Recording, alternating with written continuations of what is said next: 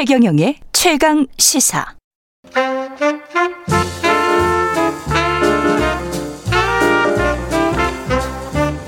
세상의 모든 뉴스를 탐구합니다. 김준일의 뉴스 탐구 생활. 네, 화제가 되는 이슈를 깊이 있게 파헤쳐보는 뉴스 탐구 생활 세상 모든 것이 궁금한 남자 김준일 뉴스톱 대표 나와 계십니다. 안녕하십니까? 예, 안녕하세요. 예, 오늘은 아, 참 중요한 문제입니다. 예, 네. 허위 사실 공표에 관련된 공직선거법상 허위 사실 공표. 야, 이거 굉장히 중요해요. 굉장히 중요한데 조금 뭐라고 해야 되나? 항상 뭐 하던 대로 그냥 해. 해. 원래 뭐 다 언론이나 검찰이나 뭐 다 하던 대로 하잖아요. 예. 뭐 새삼 예. 근데 이게 세상 문제를 제기할 만해요. 맞습니다. 예. 예. 그래서 준비를 해왔고요. 예. 어, 공직선거법 제 250조의 허위사실 공표죄가 있어요. 예. 당선되거나 되게 할 목적으로 연설방송, 신문, 통신, 잡지, 벽보, 선전 문서, 기타의 방법으로 후보자에게 유리하도록 뭐 그래서 기타 등등 거짓말을 하면은 네. 한마디로 얘기하면은 공직선거법 위반이다. 당선될 목적으로. 당선될 목적이 이게 중요합니다. 예. 네. 그러니까 당선될 목적이 아니고 그냥 뭐 흰소리라고 하죠. 뭐 그렇죠. 이런 거 하면은 그냥 조크였어요. 예, 농담이었어요. 예. 이러면 음. 또 허위 사실 당선될 목적이 아니었다. 뭐 이렇게 음. 하면 되는 거죠. 근데 그 기소의 판단은 검찰이 하는 거니까 야 그거 그렇죠. 당선된 목적으로 한 거지 무슨 그게 하얀 거짓말이야 이렇게 예. 볼 수도 있는 거죠. 그러니까 그거의 판단 주체는 검찰이고 법원이 되는 거죠 사실. 그 사실은 이게 A농 프로의 그 후보들 나와가지고 음, 당선될 목적으로 말이죠. 제가 열심히 뭐 다리미질을 합니다. 음, 가사 일을 많이 도웁니다. 음, 뭐 일주일에 두 번 합니다. 음. 근데 알고 보니 음, 실제로는 한 달에 한 번에 음. 이거 허위사실 유포 아닙니까? 집에 안 들어가. 뭐 이러면 집에 들어간 게 이번 달에 두 번밖에 없는 예. 게 확인됐습니다. 뭐 이러면 이걸 누가 알아? 이걸 누가 하냐고. 예? 집에서 일어나는 일을. 그렇죠. 예. 근데 이거를 당선될 목적인지 아닌지도 모르겠고 음. 허위 사실인지 아닌지도 사실은 분간하기가 쉽지 않잖아요. 그게 이제 뭐, 뭐, 그 뭐, 명확하게 딱 떨어지는 게 뭐 있죠. 예를 들면은 나는 한 푼도 안 받았습니다. 그렇지. 근데 계좌에 들어온 게 있어. 뭐 어, 이러면은 그러면 허위 사실이지. 허위 사실인데 그게 예. 아닌 경우에 경계선상에 있는 게 많아서 오늘 예. 지금 준비해 온 것도 최근에 이거와 관련해서 지금 정치인들이 그렇죠. 기소가 되거나 불기소가 되거나 그런 사건이 여러 건 여러 건 있거든요. 좀 웃기더라고요. 이게 예, 예. 박형준 저 부산시장 관련해서도 음, 딸이 홍익대 미대 입시에 참여한 적이 없다. 음, 이렇게 발언을 분명히 했어요. 예, 예, 저도 들었어요. 예. 근데 거기 그것과 관련해서는 검찰이 불기소를 했단 말이죠. 불기소를 했는데 예. 이게 이유가 좀 저도 약간 황당했어요. 의붓딸이라서 어, 아니다라는 거예요. 근데 이제 직계 좀비 속이라는 게 굉장히 중요합니다. 예, 그래서 저도 찾아봤어요. 예. 직계 좀비 속이 존속은 이제 부모님을 한마디로 얘기하는 거고 비속은 자기보다 이제 아랫 사람인데 찾아보니까 직계 비속은 법적으로 자녀, 손자녀, 증손자녀를 얘기를 합니다. 어, 그러면은 왜 안 들어가?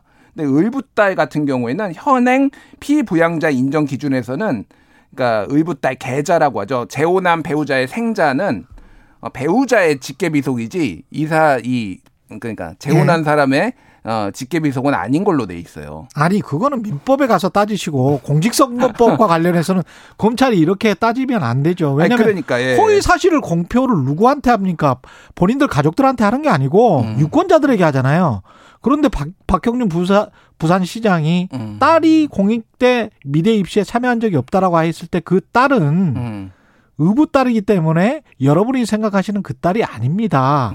라고 유권자들이 인식합니까? 아니 그 갑자기 이게 말이 됩니까, 이게? 검찰이 형법을 얘기하는데 갑자기 피부양자 인정 기준 무슨 국민연금 주는 줄 알았어요. 저는 이거를 들고 와서 직계 어, 비속이 아니다라고 판단해 버리면은 모르겠습니다. 저는 과도하게 검찰이 기소권을 행사하는 것에 대해서 좀 반대하는 입장인데 이 논리가 좀 너무 궁색해요, 사실. 이거는 기소를 하고 판단을 받아봐. 어쨌든 만약에 형- 법이 있는 거고 뭐 있다라고 하면은 이거는 법원의 판단을 받아봐야 되지. 이거를 부산지검 이게 이상해요. 그리고 그 다른 발언 이명박 정부 당시에 불, 불법 산찰 나는 몰랐다 뭐 모르겠다 이 발언은 또 허위사실 공표로 기소를 처리를 한 거거든요. 이것도 사실 좀 이상합니다. 이제 저는 그죠? 솔직히 이상하다고 보는 게 이게 예. 뭐냐면은 당시에 이제 그 청와대에 있었던 건 맞는데 예. 공식 이거와 관련해서 뭐 보고 라인에 있지 않았어요. 근데 정치권에서는 야 청와대 있고 있었으면 다 아는 거 아니야? 이렇게 이제 공, 정치 공세가 있었다라는 거예요. 근데 지금 박형준 그 당시 후보는 부인했죠. 나는 보고받은 적도 없고 그렇죠. 알지도 못한다. 그렇죠. 근데 검찰이 기소를 하려면 명확한 증거가 있어야 됩니다. 그렇죠. 이를테면 보고를 받았다라는 증거를 확보해야 되는데 그거에 대해서 화- 어, 증거가 명확하게 적실하지 못하고 그냥 기소를 한 거예요. 그러니까 아- 알아, 알았는데 몰랐다고 말한 거나 맞- 뭐 말한 거다 이렇게 봤는데 그, 지- 그 확, 그 뭐, 그러니까 확인을 해야죠 그러면은 검찰이. 그러면 종합적으로 보면 재판에서 허위 사실로 증명될 수 없을 것 같은 것은 기소를 하고 음. 재판에서 허위 사실로 명확히 증명될 수 있는 것 같은 거는 불기소 처분을 했다라는 것밖에 되지 않습, 뭐, 않지 않습니까? 그러면 네. 검찰의 이 선택적 기소에 관해서 다시 논란이 나올 수밖에 없는 거죠. 이거는. 이거는 뭐 모르겠습니다. 제가 뭐 너무 과도하게 정치적 해석을 하기는 좀 조심스럽지만은 예. 이거는 이 지금 기소된 내용은 뭐 무죄가 날 가능성이 저는 높다라고 지금 봐요. 아니 네. 그 청와대 그 구중 궁궐에서 예. 나 몰랐다. 네 음. 봤니? 내가 몰랐는지를 어떻게 증명해? 그럼 검찰이 증명할 수 있겠어요, 이걸? 검찰 증명 못하죠. 문건이 남아 있거나 이거는 증언이 나오거나 그러지 이건? 자신 있다고 그 기소를 하고 딸 문제에 관해서는 너무나 명확한 사실인데 그거는 기소를 하지 않았잖아요. 음. 이건 검찰이 의도가 있는 거 아닙니까? 저한테 묻지 마세요. 그냥 의도가 있다고 말씀하시죠. 저를 유도 신문하지 마시고요. 아니 지금 저 국민들 데리고 눈 가리고 아웅하는 것도 아니고 정말 음. 검찰이 이거 해도 너무하는 것 같습니다. 그래서 이 공직선거법상 허위사실 공표가 사실 이 법에 좀 문제가 있어요. 법에도 문제가 예, 있습니다. 법에도 예. 문제가 있어서 이거를 이를테면 아까 전에 우리가 앞에서 얘기했지만은 검찰이 좀 자의적으로 뭐 해석을 해가지고 기소를 하는 경우가 굉장히 많아요. 근데 실제 가보면은 무죄가 나는 경우도 많거든요. 네. 일단 걸면 걸리는 약간 그런 경우가 많아서 이거를 아예 좀 완화, 완화하거나 없애거나 뭐 이러 이래야 된다라는 얘기도 사실 좀 나오고 있죠. 예. 저는 사실은 음. 선거를 그냥 말은 트고 음. 돈은 잡고 그 정신에 맞다면 음. 허위사실 공표죄가 없어져야 된다고 생각하는 측면입니다. 그게 또 언론 자유에도 맞는 것 같고요. 음. 예. 왜냐하면 허위 사실을 뭐가 허위 사실인지를 판정하는 것도 검찰이 정권을 가지고 이거는 음. 허위 사실이었으니까 기소해라고 한다면 음. 모든 정치적 담론 주장들이 싸그리 묻혀버릴 수가 있거든요. 그렇죠. 그 자기 검열이 네. 일이 될 수가 있고. 그게 이제 지난해 이재명 지사가 TV 토론 당시에 얘기했던 친형 이제 정신병원 감금과 관련해서 한 발언이 예. 이제 대법원에서 무죄가 난 취지거든요. 음. 7대 5로 이제 대법원 전원 합의체에서 무죄가 났잖아요. 예. 거기에서 이제 팽팽하게 맞섰던 거죠. 법원에서도. 그러니까 뭐 다섯 명 같은 경우에는 어쨌든 TV 토론이란 중대한 이런 어. 선거를 유권자가 판단할 수 있는 이런 매체 이 상황에서 거짓말을 한 것에 대해서는 어 문제가 있다라고 보- 본 건데 예. 정치적 표현의 자유를 폭넓게 인정해야 된다. 이렇게 검찰이나 사법기관이 이를테면은 다, 다 재단을 하면은 후보자들, 정치인들이 발언하기가 어렵다라고 그렇죠. 해서 결과적으로 그렇게 이제 7, 7이 다수 의견이 된 거고 뭐 예. 그게 이제 뭐 권순일이 뭐 했네 안 했네 그거는 이제 별개 무- 그렇죠. 문제로 좀 차치를 하고 저는 사실은 이 대법원 판결에 대해서 환영했습니다. 네. 이게 맞는 방향이다. 너무 맞아요. 엄격하게 다이 사법 그러니까 법- 검찰과 법원이 모든 거를 판단하려고 하는 이런 방법이. 근데 음.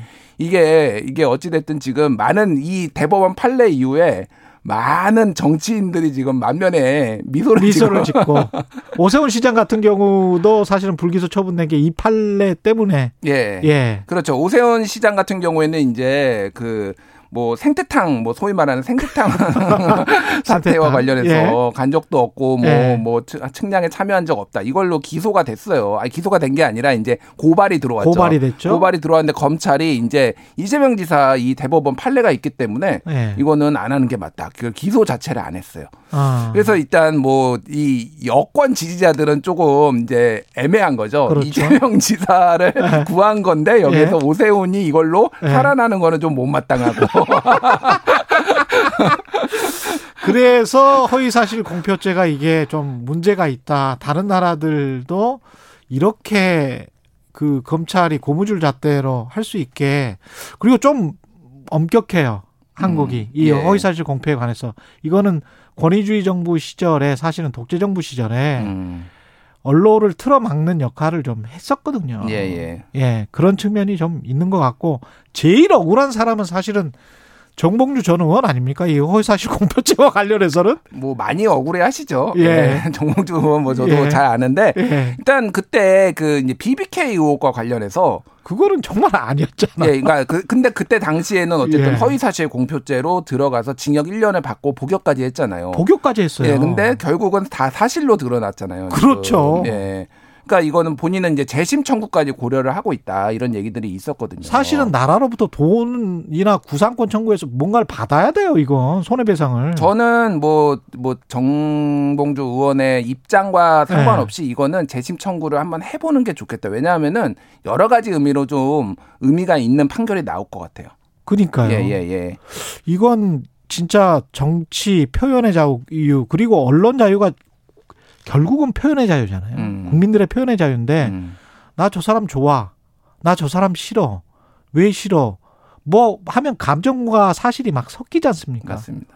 근데 그걸 이거는 주장이고 이거는 사실이기 때문에 이 중에서 허위 사실을 다시 떼내서 음. 허위 주장은 괜찮아. 예. 하지만 허위 사실은 이거는 나쁜 거야. 음. 그래서 법에 걸려. 이렇게 하는 그 법 철학이 사실은 대륙법하고 영미법하고 지금 충돌을 하고 있는데 맞습니다. 예. 그게 그래서 나라마다 지금 선택이 다르거든요. 음. 이거는 유권자들이 좀 고민을 해보셔야 됩니다.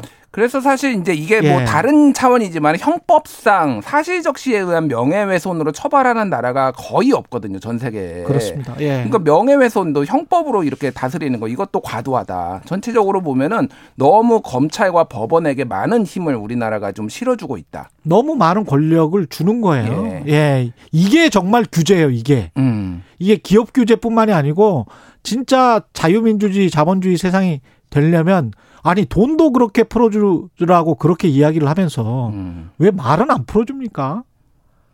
근데 거짓말 하시는 분들이 너무 많긴 해요. 그거는 그거는 이제 우리가 김준일 뉴스탑 대표나 최경련의 최강 시사에서 예. 많이 팩트 체크를 해서 예.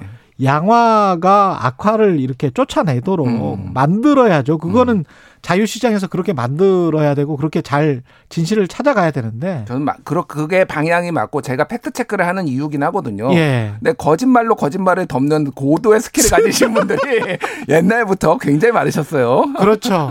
예. 거기다가 이제 또 우리가 인터넷 포탈이 그거 약간 좀 이상한 뉴스들로 음. 그러니까 팩트긴 해. 예. 근데 뭔가 덮으려고 하는 팩트들 예. 예 그런 걸로 쫙 깔릴 때가 많지 않습니까? 맞습니다. 예.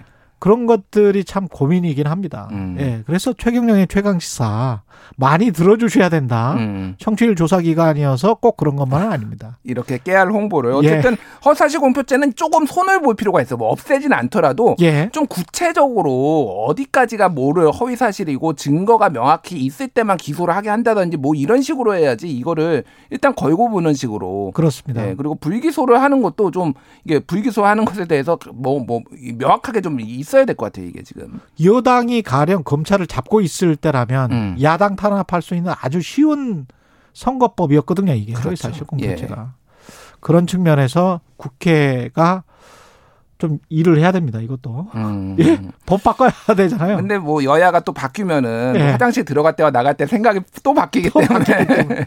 근데 대승적으로 한번 생각을 해보세요. 이거는 영 아닌 것 같습니다. 음. 자유민주주의와 자본주의 세상에서는 영 아닌 것 같습니다. 예. 오늘 말씀 감사하고요. 지금까지 김준일 뉴스톱 대표였습니다. 고맙습니다. 감사합니다. KBS 일라디오 최경련의 최강 시사 듣고 계신 지금 시각은 8시 44분입니다.